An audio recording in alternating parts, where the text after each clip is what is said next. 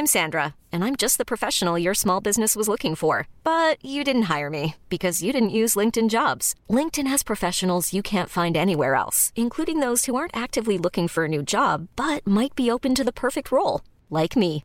In a given month, over 70% of LinkedIn users don't visit other leading job sites. So if you're not looking on LinkedIn, you'll miss out on great candidates, like Sandra. Start hiring professionals like a professional. Post your free job on linkedin.com/achieve today. Ever catch yourself eating the same flavorless dinner 3 days in a row? Dreaming of something better? Well, HelloFresh is your guilt-free dream come true, baby. It's me, Keke Palmer. Let's wake up those taste buds with hot, juicy pecan-crusted chicken or garlic butter shrimp scampi. HelloFresh. Stop dreaming of all the delicious possibilities and dig in at HelloFresh.com. Let's get this dinner party started.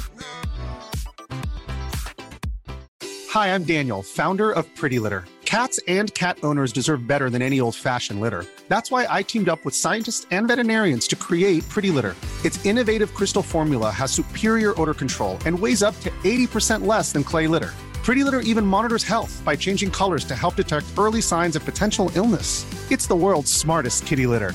Go to prettylitter.com and use code ACAST for 20% off your first order and a free cat toy. Terms and conditions apply. See site for details. We are all entitled to sexual health, just as much as physical and mental health. We want to make it easier for folks to find resources. However they engage with us, there's no wrong door. So it's important that people are able to get access to care that is affirming. Talking about what their sex life is, about their concerns, and to make sure they're healthy. Do it for them. Do it for you, Montgomery County. Your sexual health matters. Visit doitforyoumc.org. Hey Rush Nation, before we get to today's show, which is an absolute banger, trust me on this, I want to tell you about the Fantasy Football Playbook. Murph and I have been working really hard. Blood, sweat and tears have been pushed into our first publication. It's a book about fantasy football. Shock, this is a fantasy football podcast, but it's got strategy guides for all formats, rookie player profile reviews, Murph's PAS metric, which is exclusive to the podcast and the book. Head over to 5yardrush.co.uk, into the shop, and go buy yourself the Fantasy Football Playbook.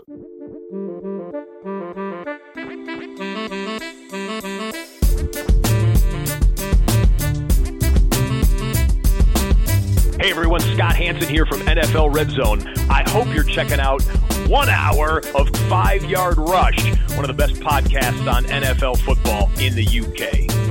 Yo, what's happening, Rush Nation? We're back. It's Tuesday, new week, new guest. Big man, how you doing?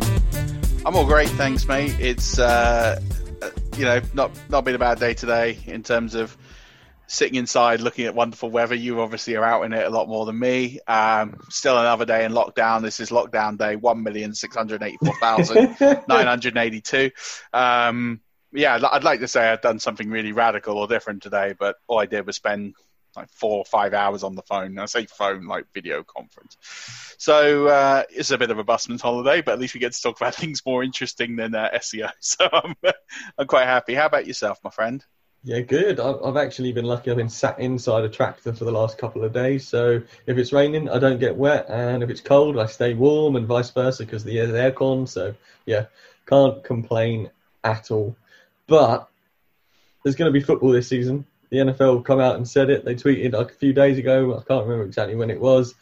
But there's going to be football. Can't wait for that. So we thought, well, if there's going to be football, we should bring somebody on who knows about football inside and out. So joining us today is former New York Jets pro scout, aspiring NFL GM, lifelong Redskins fan, or the Washington football team, I suppose we should call them now, and author of the most controversial book in sports, Whatever It Takes, is Dan Kelly. Dan, welcome to 5 Yard Rush. How you doing, buddy?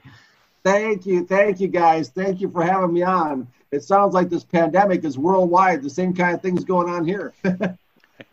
Yeah, I think we're at different stages.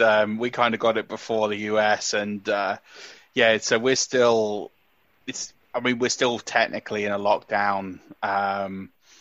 There's still social distancing and things. We've started to open the country up, like the pubs and bars are open, although I haven't been to one yet. I'm not quite tempted enough to put myself on the line, despite living in one of the safest parts of the country where I don't think we've reported a case for 15 days now, which is pretty good.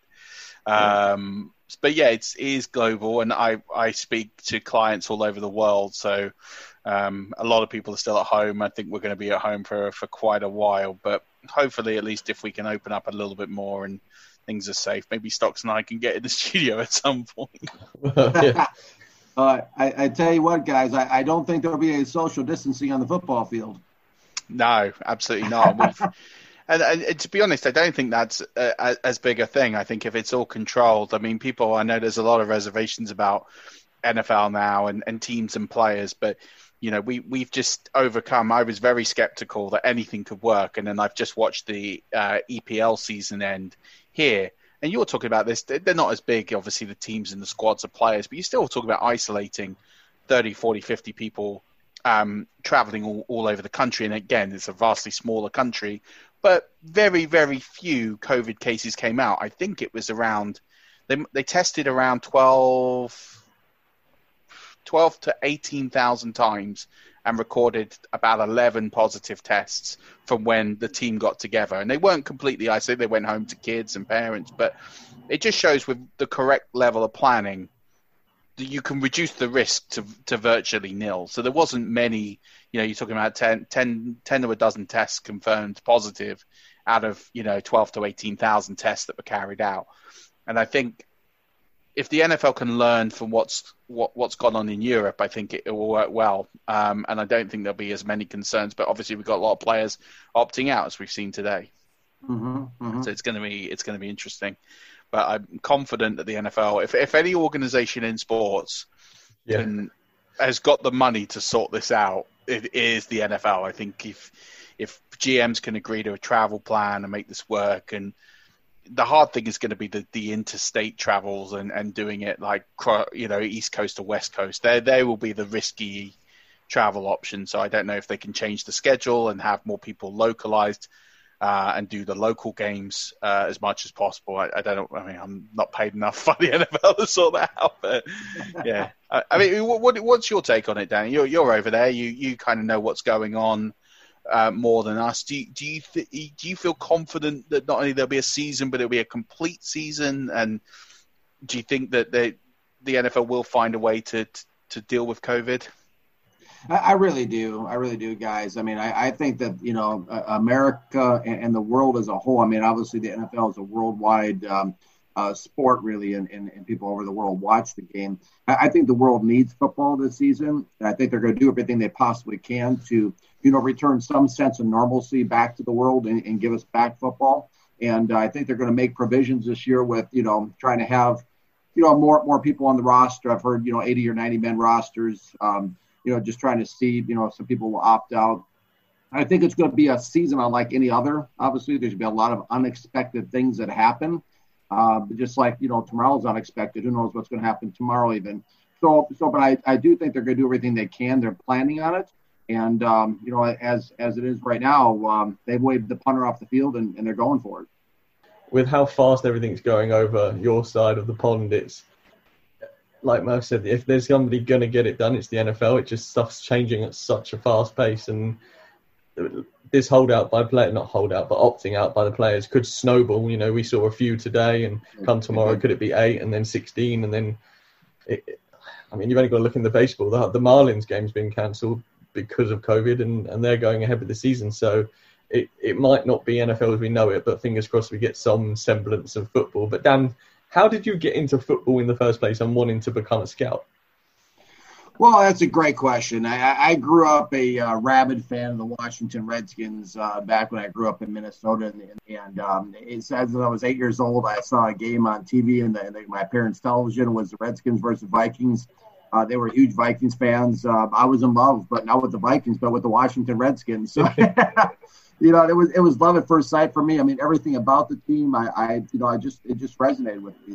The team, the colors, the Joe Gibbs, the Hogs, the offensive line, the great offensive line they used to have. You know, just everything about the Redskins, the energy, the crowd, everything about them just resonated with every fiber of my body. And so I just became a rabid Redskins fan from the time I was 8 years old. And, I mean, when I say I was a rabid fan, I mean, I ate, breathed, and slept Redskins football. My entire bedroom was a Redskins shrine. I had, posters and pendants and newspaper clippings on my walls. I wore different Redskins jerseys and shirts to school every day. I had a different Redskins hat on every day. I was just crazy. I was wild about the Washington Redskins. And, I even kept a countdown chart on my closet door during the offseason, how many days it would be until the next Redskins game. So I'd walk around school in high school, and I would tell the kids, my classmates, I would say, hey, it's only 221 days to the next Redskins game. I recorded all the games on VHS tape back then when I was growing up. So even when the season ended, it didn't end for me because I'd watched all the games all off season as well. So I still have a tote, like a plastic tote worth of over 200 Redskins games on VHS tape. I still have to this day. And my wife keeps asking me, are we really going to move that? It weighs about 75, 80 pounds. But we did. That's what I did. I watched all the games. I studied the football. I studied the newspaper. I studied anything I could get my hands on because I like I said, every waking moment, if I wasn't reading about football, I was talking about football. If I wasn't talking about football, I was watching football. And if I wasn't watching football, I was dreaming about football. So it was all football all the time, and to the point where that was my singular focus all through my upbringing. That's an intense story as to why you are a Washington Redskins fan. It really was. It was incredible because even when I was like 13 years old, I started writing letters to head coach Joe Gibbs, and he started writing me letters back at that age even. And in the letters, I begged him not to trade. I'm talking about the head coach now of the team. He's in the Hall of Fame. I begged him not to trade Jay Schroeder, who was my favorite Redskins quarterback of all time. And he wrote back a really nice letter to me that appears in my book, Whatever It Takes. All the letters and everything are right in the book. Do you want to hear what this has to say? Yeah. Okay, so let me get to this. So, this is not like one of these, standard, form letters a lot of people get. This was personalized to me. It says, September 1st, 1988. Again, this is a response to me begging him not to trade the starting quarterback, Jay Schroeder. So it says, Dear Daniel, thank you so much for your letter and your comments about our quarterback situation. It's not been an easy decision, but one that we have worked late into the night deciding on. I'm sure you know whatever we do because we think it will help the team win. We have a lot of hard work ahead of us, without a doubt, but I can tell you your loyal support gives us an advantage a few other teams have. I've always said the Redskins have the best fans in the NFL. So that's through my upbringing. I would write letters to Coach Gibbs. He would write back. I had a chance when I was 13 years old as well. The Washington Redskins came to Minnesota to play the Vikings on Christmas, the day after Christmas in '87. My parents got me a ticket to the game. It was the first game I'd ever gone to. And I was... my parents and grandparents were playing a card game out in the living room on Christmas night. And I started calling all the hotels around Minneapolis and St. Paul up in Minnesota in the States. And they're trying to get some of the players on the phone, trying to find out where they were staying. and sure enough, this one lady answered the phone. She said, Good evening, Bloomington Marriott. That was in the city and the name of the hotel. How may I direct your call? And I said, well, Dexter Manley's room, please. And Dexter Manley was the for those of our listeners that don't know him, he was the star defensive player of the team at the time. And really, he was, probably arguably the best or second best pass rusher in the NFL that time next to Lawrence Taylor, perennial Pro Bowl player. And the woman said, one moment, please. And the phone started ringing. And my heart went in my throat. I'm 13 years old. And the guy answered the phone. He goes, hello? It is Christmas night, 1987. I said, Dexter? And he said, yeah. He goes, who's this? I said, this is Dan Kelly. I'm one of your biggest fans. And he was in the mood to talk. And I started telling him about how his poster hung on my wall in my bedroom. And he started telling me stories about what it was like to sack the Dallas Cowboys quarterback. It was incredible. And he said, how would you feel about coming out to the team hotel tomorrow morning? And I'll introduce you. I'll give you autograph some stuff, take some pictures with you, and I'll introduce you to the guys on the team. And so I'm thinking to myself, I get off the phone. I yell at my parents and my grandparents. I'm like, Dexter Manley invited me to the team hotel. Dexter Manley invited me. And they're like, sure he did, sure. And so I'm sitting, I walk in, and there's Dexter. He autographed some stuff for me. He says, hey, let me take you back to where the team's eating breakfast. And I stood back there by the conference room, and one by one, I feel the dreams. The guys walked out, all autographed my poster, took pictures of me. Nick Orr's with me, rather, and 4 weeks later, they won Super Bowl 22 against the Denver Broncos, so 42-10 in San Diego. So, you know, it was stuff like that was interjected. It just fueled my passion for it. I mean, I was just, like I said, all Redskins all the time. And I wanted to play football, but I wasn't big enough to really play. Plus, I was terrible playing. I went to play 1 year of high school football. I was so bad at playing safety that I was the only kid on my team not to earn a letter jacket, which in the States, if you get enough playing time, you get like a letter jacket to wear as a high school player. I didn't see the field. I was so terrible. So I barely passed through high school because I was so focused on football. And I flunked off a small college in Minnesota. And I just, you know, from there, the passion was just there. I got in this book when I was 17 years old, called Tony Rosano's Secrets of NFL Scout. My parents got me for my 17th birthday. It was written by the scouting director of the San Francisco 49ers back in the 80s when they built their dynasty with Bill Walsh. And that's what I wanted to be. I wanted to be an NFL scout. So I just kept driving towards, you know, one day hoping to become a scout. Incredible story, and it's just amazing. Like different eras. Like imagine that now.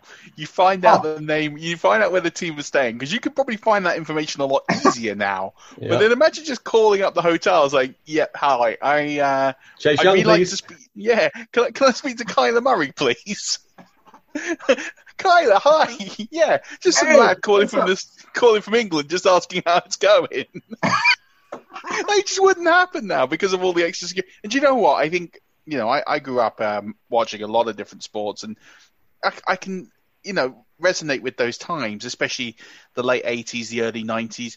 You could do stuff like that. The players just weren't these celebrities that they are now. They were, you know, well-known, reasonably well-paid, obviously not by today's standards. Right, but they were human. They were human people who would go the extra lengths. Now with cameras everywhere, camera phones, players can't do that. They can't ever relax and show themselves. I remember getting into a conversation with Ross Tucker, and he was saying to me, I very rarely can express on certain topics openly because I get scrutinized for every word that I say. And actually I have to be careful about commenting on certain things in a certain way because I could lose everything over it. And it's like, it makes sense. People have to be so reserved and careful now. And every word they say gets scrutinized.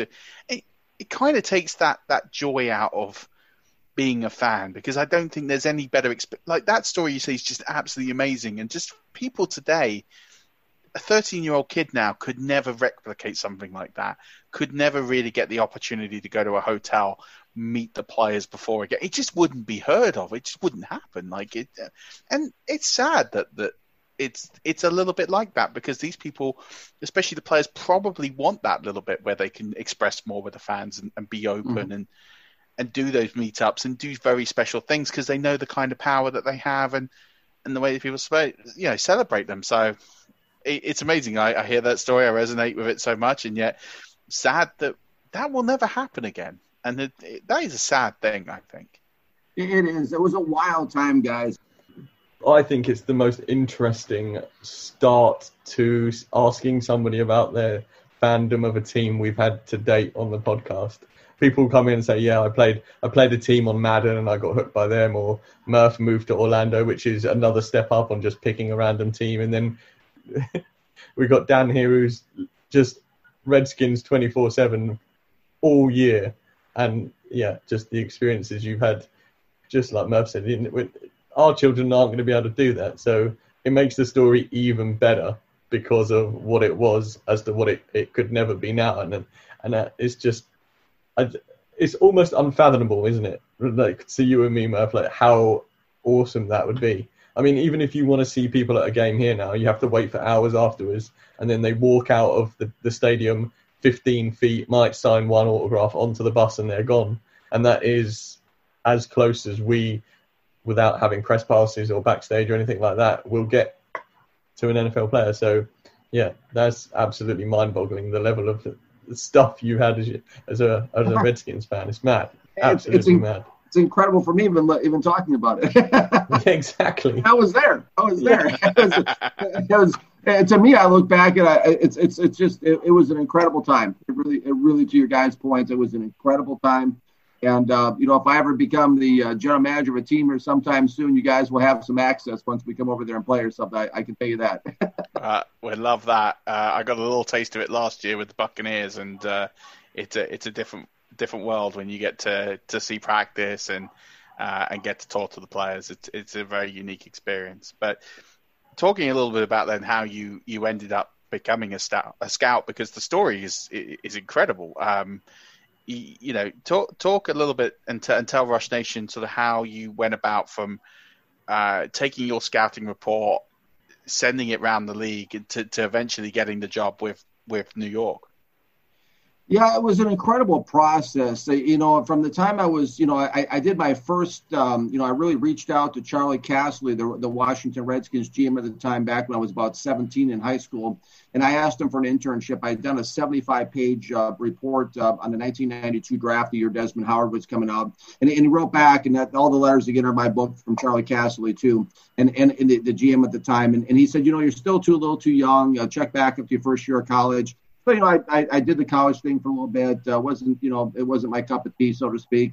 Dropped out of a small community college. Like I said, I failed out, and I found myself just kind of working a regular job. Quite a few of them, actually, and didn't really stick anywhere. I mean, I worked at fast food places, grocery stores through my teenage years. And then I found myself working at Allstate Insurance as an insurance agent in the States, selling like property and casualty, like car and house insurance and that type of thing.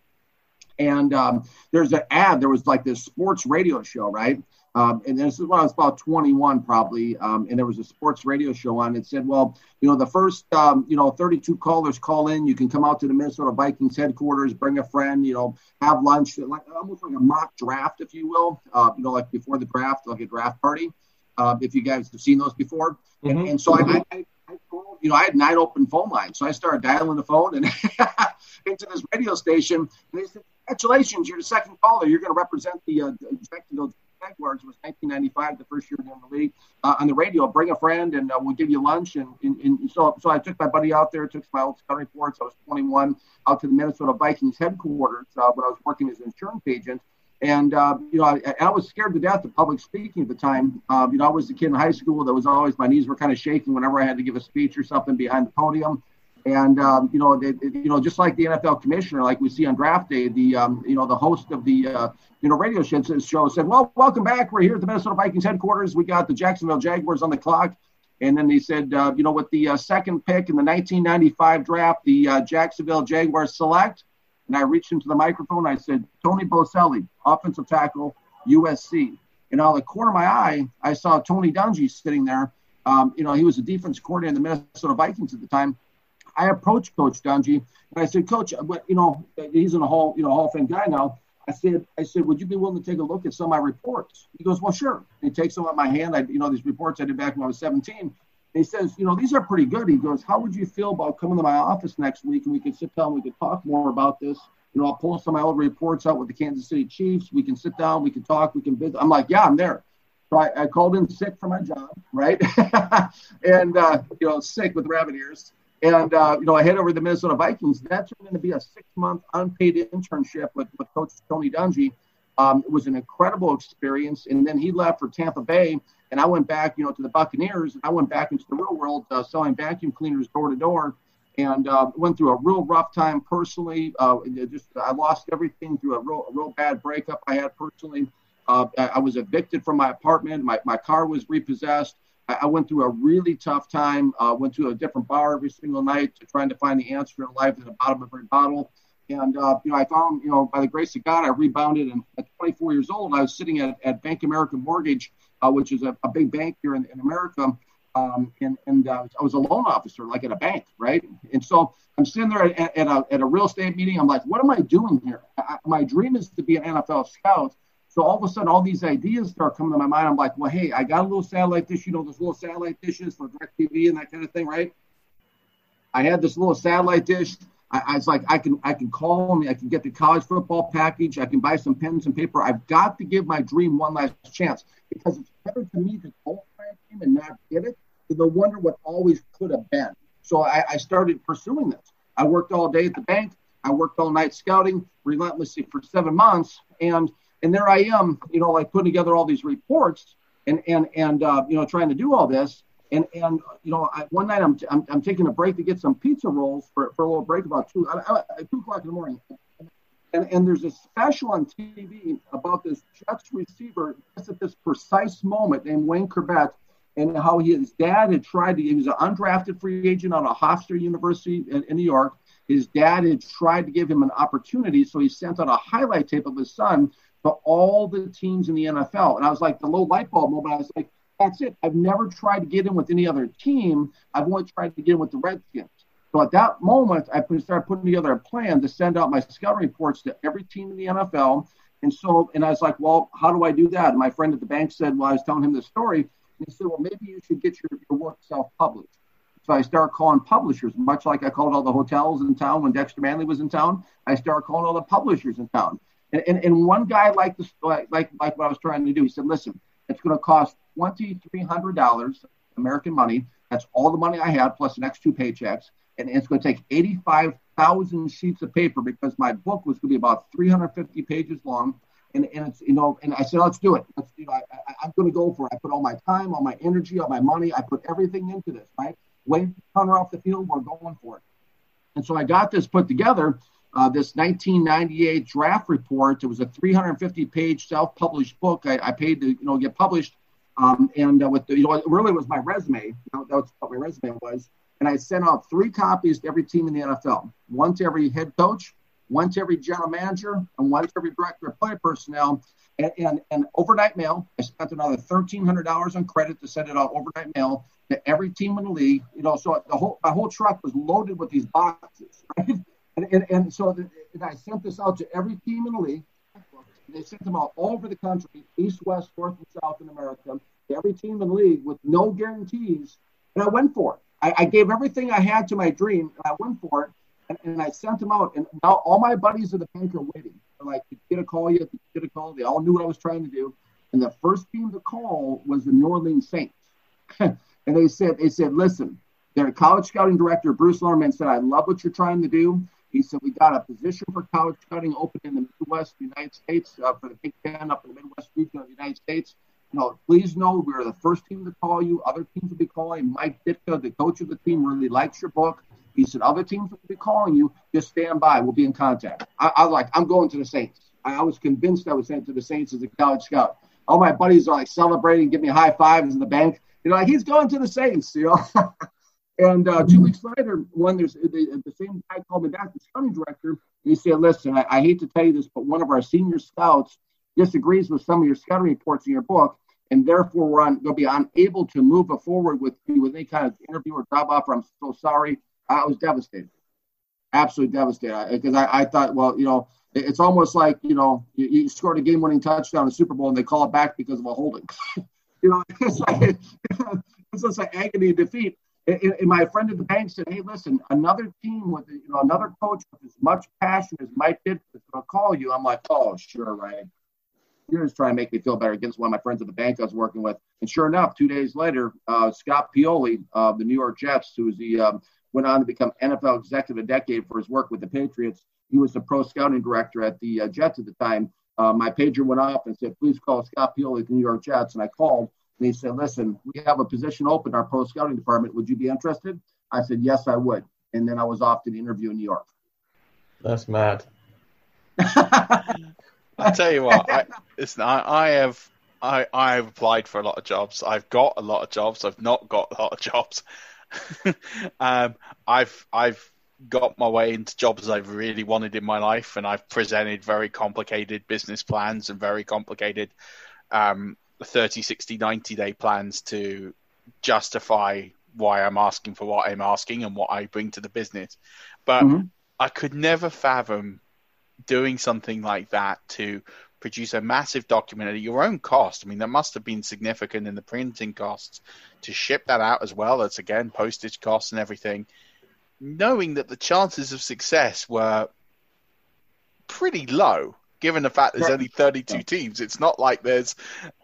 500 teams and 32 chances to get the gig, and then to get that call must have been absolutely incredible to say that someone valued your work that much they were willing to give you a job. I mean, what is that feeling like when, you know, you've put all this work, the journey you've gone into, to from writing this thing to printing it to sending it out to getting all those rejections, a couple of little teasers, but just a sorry, not quite for now, but stay in touch, and then to get that call, get that letter through to say, we're going to take a chance, pack your bags, get up here. I mean, what was going through your head when you got there? It was surreal. It was surreal. It all happened so fast. Scott Pioli called me and told me about the position. I started thinking I got to get a suit. That's what started going to my mind, because I didn't have a suit or a tie for the interview. It even chokes me up even thinking about the time. I was at the Mall of America, if you guys ever heard of that, in Minnesota, yep. in America, right? And the stores are closing about a half hour, and it was a week after, I got the initial call from the Jets, and it was Scott Pioli again, and I called him back. He said, listen, Bill wants to take the next step with you. And Bill's and Bill Parcells, right? And he said, wants to take the next step with you. When's the soonest you can be out here? And I thought to myself, oh, geez, I didn't even have a suit. And I didn't say that to him, but I said, well, I probably can be out there in about a week, Scott. He goes, no, Bill doesn't want to wait that long, Dan. I said, well, I tell you what, I can use a vacation day tomorrow. He goes, great, it's settled. He goes, I'll have an e-ticket waiting for you at the Minnesota airport. We'll have dinner tomorrow night, and we'll have to pick you up at the airport. Can't wait to meet you. Bye. And I'm like, oh, geez. So I ran into the men's clothing store. Thankfully, they love football. And they said, listen, we'll get you hooked up. And so they stayed like an extra 3 hours late for me at the store, tailored his suit, got everything ready for me. And the next day, I was literally flying out to New York from Minnesota for the interview, which was an intense 2-day process. I didn't really have time to really process what was happening. It was just super emotional, super exciting. To answer your question, it was super, like, the adrenaline was just off the charts. I mean, I was like, wow, this is actually happening. I'm actually going for my first NFL interview. And when I got out there, it was just surreal. I mean, the next thing you knew, I was in the car. The next thing you knew, the gates, it's big signs, there's no visitors allowed on the NFL gates of the Jets. The gates open in front of me. There's, the big fluorescent yellow goalposts. There's all these, the Ferraris and all these souped-up rides in the parking lot of the players. And, I walk in.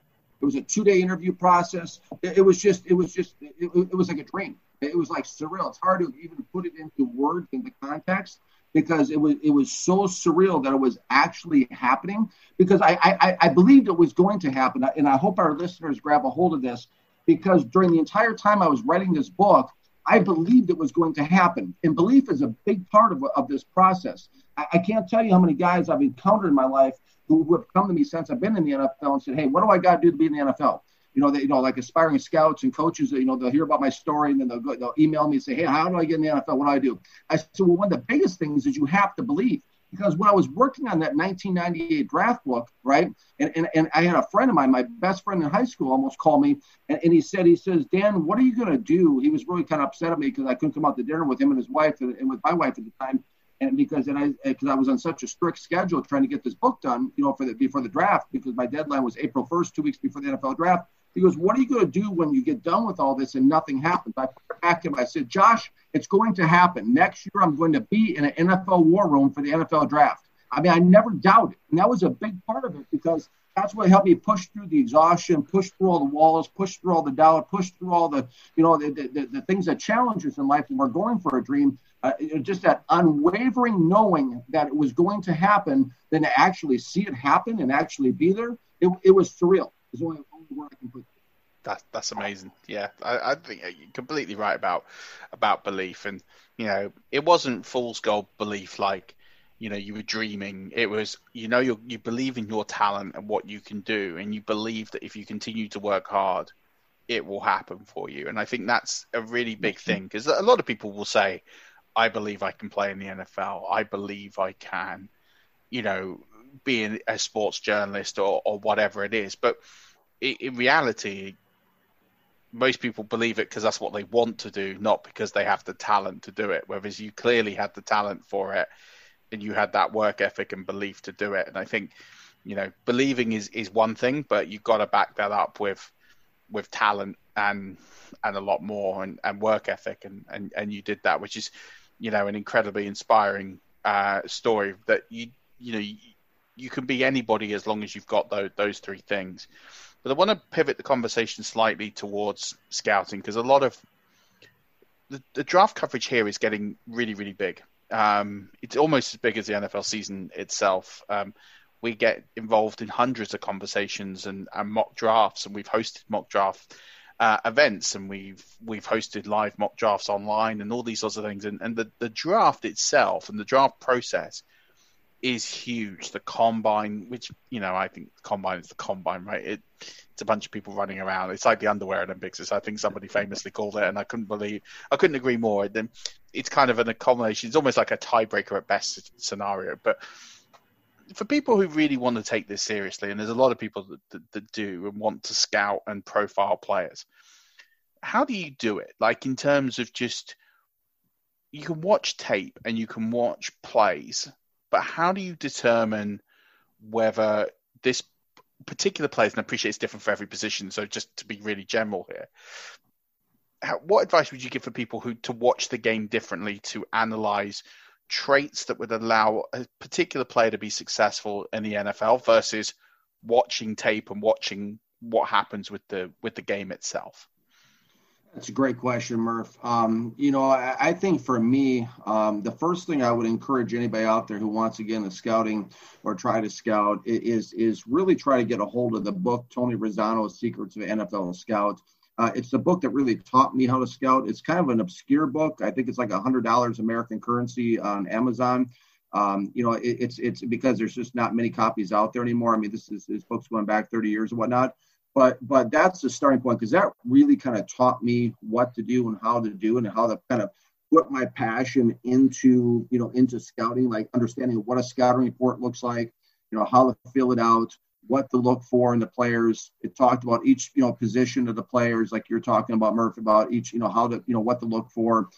That's my short answer. The longer answer would be that, it really comes down to just if you're super passionate about watching film. I mean, that's where it starts. There's no shortcuts in scouting. If you're really passionate about watching the film, you like to record games, you like to watch games, you like to analyze the players, the biggest things you can do is start just taking notes on each play and start to look for, different traits, like a quarterback, for example. Is he a good leader? Does he have good poise in the pocket? What's his footwork like? Does he set? Does he look comfortable in the pocket? Is he somebody that has some charisma to him? Is he somebody that has some game to him? What kind of arm does he have? Does he just lock in with the receiver and just kind of like stare at him the whole time? Well, you can't. If you do that in college, you can't do that in the NFL, because if you just telegraph the throws, if you don't have a rocket arm, you're going to get picked off in the NFL. So you look for certain traits. You look at wide receivers. What guys can change direction quickly is a big one. You don't want receivers in college that are stiff in the hips, that round off the routes, so everything kind of looks like a coat hanger. You don't want at the top of the coat hanger. You don't want that in the NFL, because if they can't change direction quickly as a receiver, the defensive back's going to jump the route for a pick six. That makes sense. Offensive linemen, you're looking for guys that, are physical and tough. And you're looking for guys that are maulers and guys that get into the blocks and finish the blocks. And they're called, John Madden used to call them a pancake block. If you heard that, right? And you got a guy, you just use a boom, and guys, it's amazing to me how many guys in the NFL don't have the right technique. I mean, offensive lineman, does he get his hands inside the jersey? Can he hold the guy at the point? Can he sustain? What kind of footwork does the offensive lineman do? Does he look like he's dancing out there, like crossing his feet over and tripping over his shoelaces? Or can he slide and shuffle on his feet? And does he move around well? Does he pull well? How is the offensive lineman play in space? Meaning, like when he gets up by the linebackers and gets on the open field to block somebody, is he agile? Is he stiff? Is he? These are just some general things you're looking for with offensive players. Defensive players, you're looking for, who can, defensive ends, who can bend the edges, who can bend, get upfield, who has good pass rushing moves. When I say pass rushing moves, I mean guys that can, have good hand movement and. It can spin back to the like that Hunter guy in Minnesota. Have you guys seen him play? Danielle or Hunter? Hunter, yeah. Yeah. If you guys want to see a great defensive end in the NFL, turn on Hunter in Minnesota and look at the highlights. Look at the arsenal of pass rush moves he has, the swim and the rip. and look, try to get everything you can in your hands. And I mean, when I did this, guys, there was no internet. There was no nothing. You know, now you can go online, you can type in scouting, and you can type in, you know, you can find terminologies in scouting, you can find different things about scouting. There's even scouting schools online you can go to, and there's different resources, avenues out there that you can really help you be able in your quest. You know, if you're really hungry for it and you really want it, you know, that's what it comes down to. And you can find the resources. And then try to make contacts with some people. You know, maybe you won't get the general manager of the team on the phone, or maybe you won't get the head coach on the phone. Maybe, you know, start writing letters to scouts on teams. You know, start writing letters to interns on teams. Those guys don't get any letters. And maybe they'll respond to you. Maybe they'll take you under the wing. Maybe they'll help you. You know, so there's a lot of things you can do. But my thing was just watching a lot of film, writing the reports, writing the notes. And I started saying, well, okay, I mean, the biggest thing I look for is heart. That's the number one thing I look for in a player. Who wants it? They say the strongest muscle in the body in the NFL is the heart. Who wants it and who doesn't? Because I tell you what, in the fourth quarter of the Super Bowl, we're going to find out who wants it. You know what I mean? So that's a big part of it is heart and desire and that kind of a thing. So, you know, those are the type of things I look for, just some general things, guys, that I look for when I scout players and something I can pass along to our listeners. But there are so many great resources out there. And, again, if you can get a hold of Tony Rosano's Secrets of NFL Scout, I highly suggest it because it's the best scouting book, I believe, that's ever been written as far as the fundamentals of scouting, written by someone who won 4 Super Bowls at the highest of levels, the guy who talked Bill Walsh into drafting Joe Montana when Bill Walsh wanted to draft Steve Dills instead. We don't even know who that is. You know what I mean? You know, unless you're really a football guy, we know Steve Dills is, right? But this guy, it will teach you the fundamentals in print. I mean, when I got Rosano's book, I couldn't put it down. It became almost like a Bible to me. I said, this is what I want to be. I want to be an NFL scout. So that's some of the things. I mean, does that answer your question as far as some of the things to look for and some of the things that people can utilize and help them as they're scouting? Yeah, absolutely. And I think it's key. I think a lot of work that what we've been trying to do, Stocks does a lot of tape watching. I do quite a bit of tape watching, and there's a few good newer sort of resources. Pat Kerwin's book, Take Your Eye Off the Ball, is another good resource where, you know, it's not about the end result of the play. It's, you know, who's following their assignments, who's actually making the adjustments required, what are you watching for, learning the personnel schemes.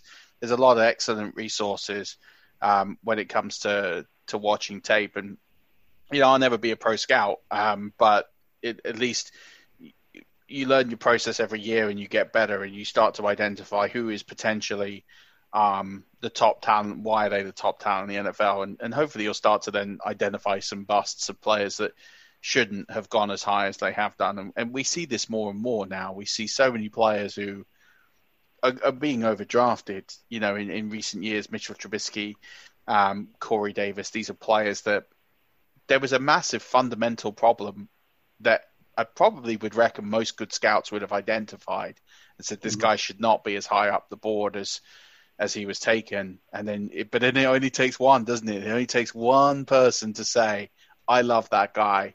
In spite of his faults, I can fix him. Don't worry about that.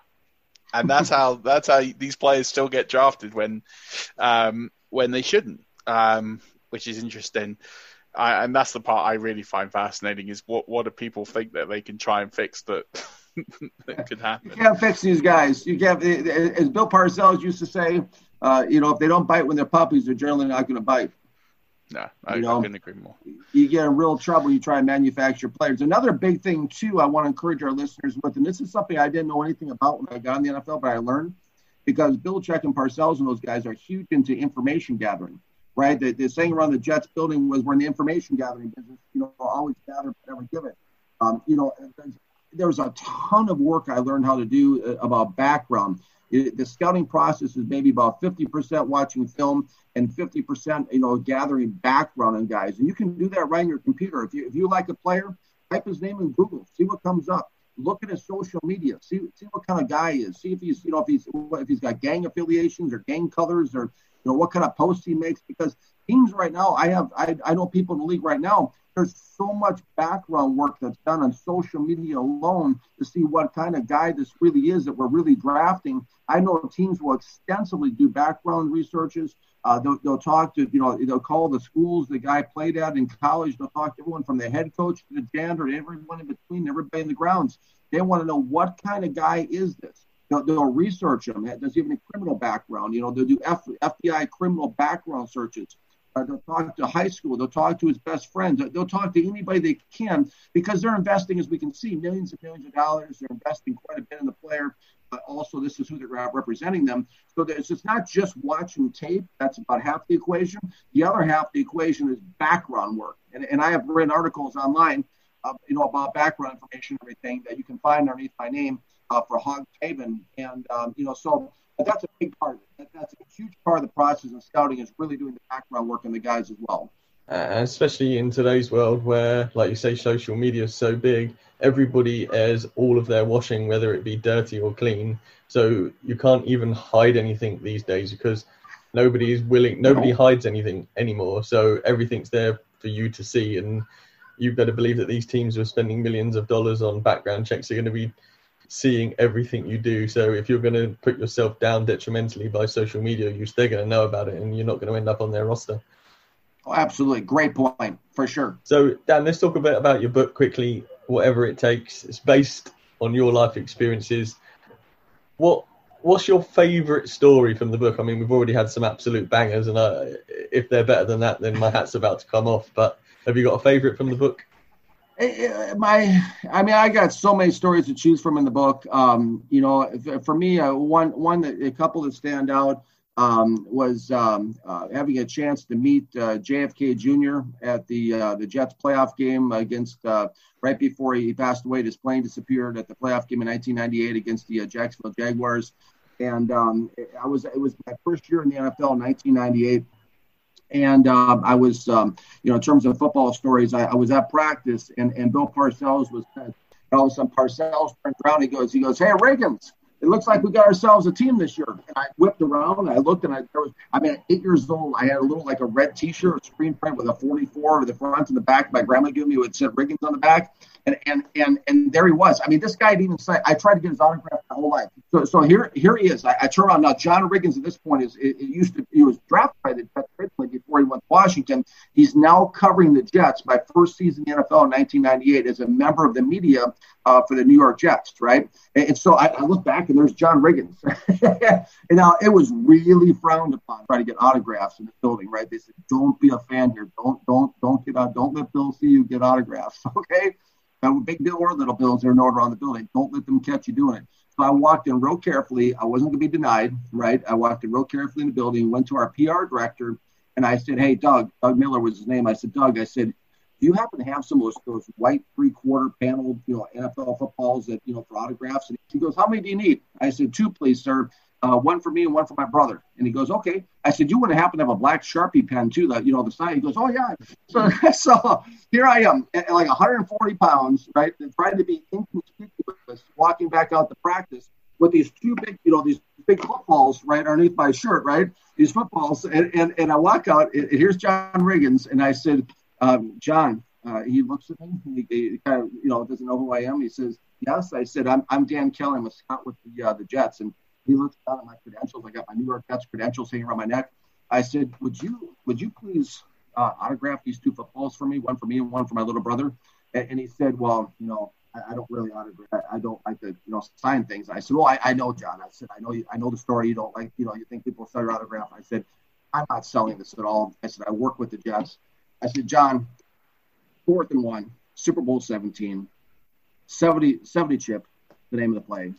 And you ran to the end zone 43 yards for the game-winning touchdown." He goes, "Give me the football." My childhood hero hands me the football. And it's one of my most prized possessions. And he signed one for my little brother. And it was a super cool experience, too. And I shook hands with him. You know, it's just that moment where, you know, every boy wants to meet his hero someday. And that was my moment. Amazing. And I've got no doubt with the stories that you have told that there are many, many more in the book. So I think you've whet everybody's appetite as to where you know, why they should buy it. And I know there's a lot more great stuff in there, but why don't you tell all our listeners where they can find you, where they can find your book, where they can interact with you and ask you questions, whether it's about scouting or just any more amazing show-stopping stories. Because, you know, we've had some people on here tell some great stories. Some of these are right up there with the best that we've had. Well, thank you. Thank you, guys. Absolutely. My book, Whatever It Takes, here it is right here, The True Story of a Fan Making to the NFL. This is available. If you want to learn more background about the book or contact me directly, my email is also on my website, which is whateverittakesbook.com. So you can see more background about me, my story, and also there's an option to email me on my personal website. I'm also on Twitter at Daniel Kelly Book. You can reach me there as well. My book is available anywhere books are sold online. I'm not sure what it's like over in different countries. I know my book is available in 11 different countries as far as what the exact address is. You guys have an Amazon over there? Yeah. Yeah, it's on Amazon. If you type in Whatever It Takes, Daniel Kelly, Jets, it will come up online. Barnes & Noble, do you guys have that over there too, like bookstores? We used to. I don't think it's over here. I think there's Borders still, but I'm not sure. Borders, okay. I'm familiar. Yeah, anywhere books are sold online. If you type in on Google, you guys on Google, type in Daniel Kelly, Whatever It Takes, New York Jets. The book will come up. Again, you're looking for the picture with me standing by the Super Bowl trophy. I'm all over the place online. I freelance. I also write for Touchdown Europe out of Serbia. And I've done some freelance writing for Sports Illustrated as well. So anywhere, those, if you Google my name, if you type in Daniel Kelly, Tim Tebow, which is another story all by itself, if you type in Daniel Kelly, Tim Tebow, I've appeared in almost every major publication in America. That one I'm definitely going to have to check out as a Gator. So yeah, that's a story we didn't have time for. So that's I had an incredible experience with Tim personally that you guys may want to log on to and take a look at. I was in the New York Times, USA Today, all over the place talking about Tim Tebow. Marvelous stuff, Dan. Well, we're going to have you back on to talk some Tim Tebow. Being a Gator and a Broncos fan, it's pretty relevant. So how'd you fancy coming back and telling that story? Absolutely. I would love to come back and tell that story. I've actually got a handwritten card from his mother, Pam, when my book, Whatever It Takes, came out. So I could talk about Tim Tebow for a good hour. I mean, to me, when I reached out to the owner of the Cleveland Browns and put together a proposal to become the general manager of the Cleveland Browns, Tim Tebow was going to be my starting franchise quarterback. I love Tim Tebow, love him with a capital L. He's my guy, and if I get a job like that sometime soon, he's going to be my guy. Matter of fact, I would like to make him my starting quarterback and my assistant general manager, making him the first player in NFL history to have a dual role both in the front office and also on the field at the same time. So if we want to talk Tim Tebow, I can talk Tim Tebow. I love Tim Tebow. That's my man crush. Yeah, we're all big fans of him here. So, yeah, incredible. But, look, thank you so much for coming on. We're definitely going to have you back because the stories are just – They're just too good not to. But also, I've learned a lot. I think next time we also talk a little bit more about that route to scouting. We've had a good 101. I think we need to follow that with a 102 for sure. And that's up the knowledge of our listeners because that's always one of the things we love to do. But thank you so much for coming on. This has been an absolute delight and a real pleasure. And I'm glad that I'm glad you reached out to us to come on, and I'm glad that we could have you on because this has been a great hour or so that we've been rolling. It really is. Thank you for the privilege of being, having me on your part of the world, having a chance to, just share with the audience you guys have. You guys do a great job on the show, and if you're listening right now, just remember one thing. If you don't remember anything else, just remember that whatever your dream is, it's possible. The word impossible is a word that just exists in our minds. The word impossible is something we put a label on.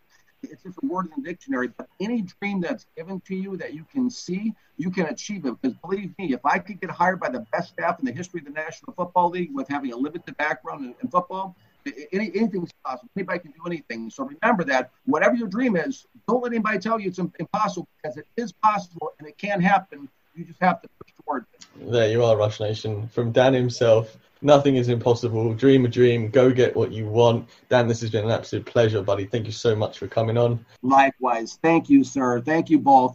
very kindly. It's been awesome, and thank you very much. I look forward to being on again. We could talk all day, I have a feeling. Yeah, absolutely. No problem with that at all. I don't think we'd have any gaps in our podcast, that's for sure.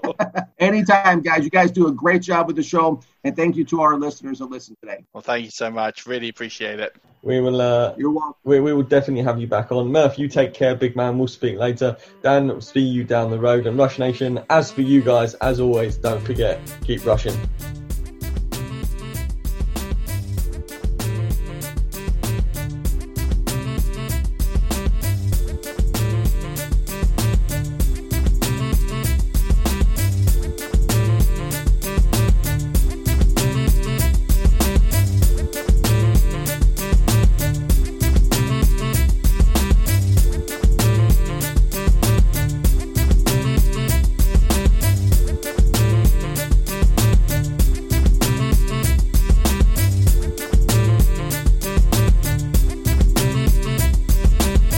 HIV epidemic is not over. HIV is still here. The face of HIV is so diverse.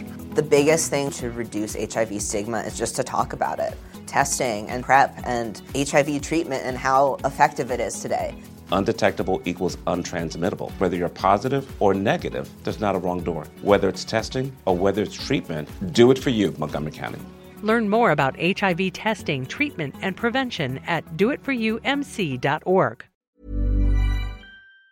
Planning for your next trip? Elevate your travel style with Quince. Quince has all the jet-setting essentials you'll want for your next getaway, like European linen, premium luggage options, buttery soft Italian leather bags, and so much more. And it's all priced at 50 to 80% less than similar brands. Plus, Quince only works with factories that use safe and ethical manufacturing practices. Pack your bags with high-quality essentials you'll be wearing for vacations to come with Quince. Go to quince.com/trip for free shipping and 365-day returns. Hi, I'm Daniel, founder of Pretty Litter. Cats and cat owners deserve better than any old-fashioned litter. That's why I teamed up with scientists and veterinarians to create Pretty Litter. Its innovative crystal formula has superior odor control and weighs up to 80% less than clay litter. Pretty Litter even monitors health by changing colors to help detect early signs of potential illness. It's the world's smartest kitty litter. Go to prettylitter.com and use code ACAST for 20% off your first order and a free cat toy. Terms and conditions apply. See site for details. Hi, I'm Daniel, founder of Pretty Litter. Did you know cats tend to hide symptoms of sickness and pain? I learned this the hard way after losing my cat, Gingy. So I created Pretty Litter, a health monitoring litter that helps detect early signs of illness by changing colors, saving you money and potentially your cat's life. Pretty Litter is veterinarian developed, and it's the easiest way to keep tabs on your fur baby's health right at home. Go to prettylitter.com and use code ACAST for 20% off your first order and a free cat toy. Terms and conditions apply. See site for details.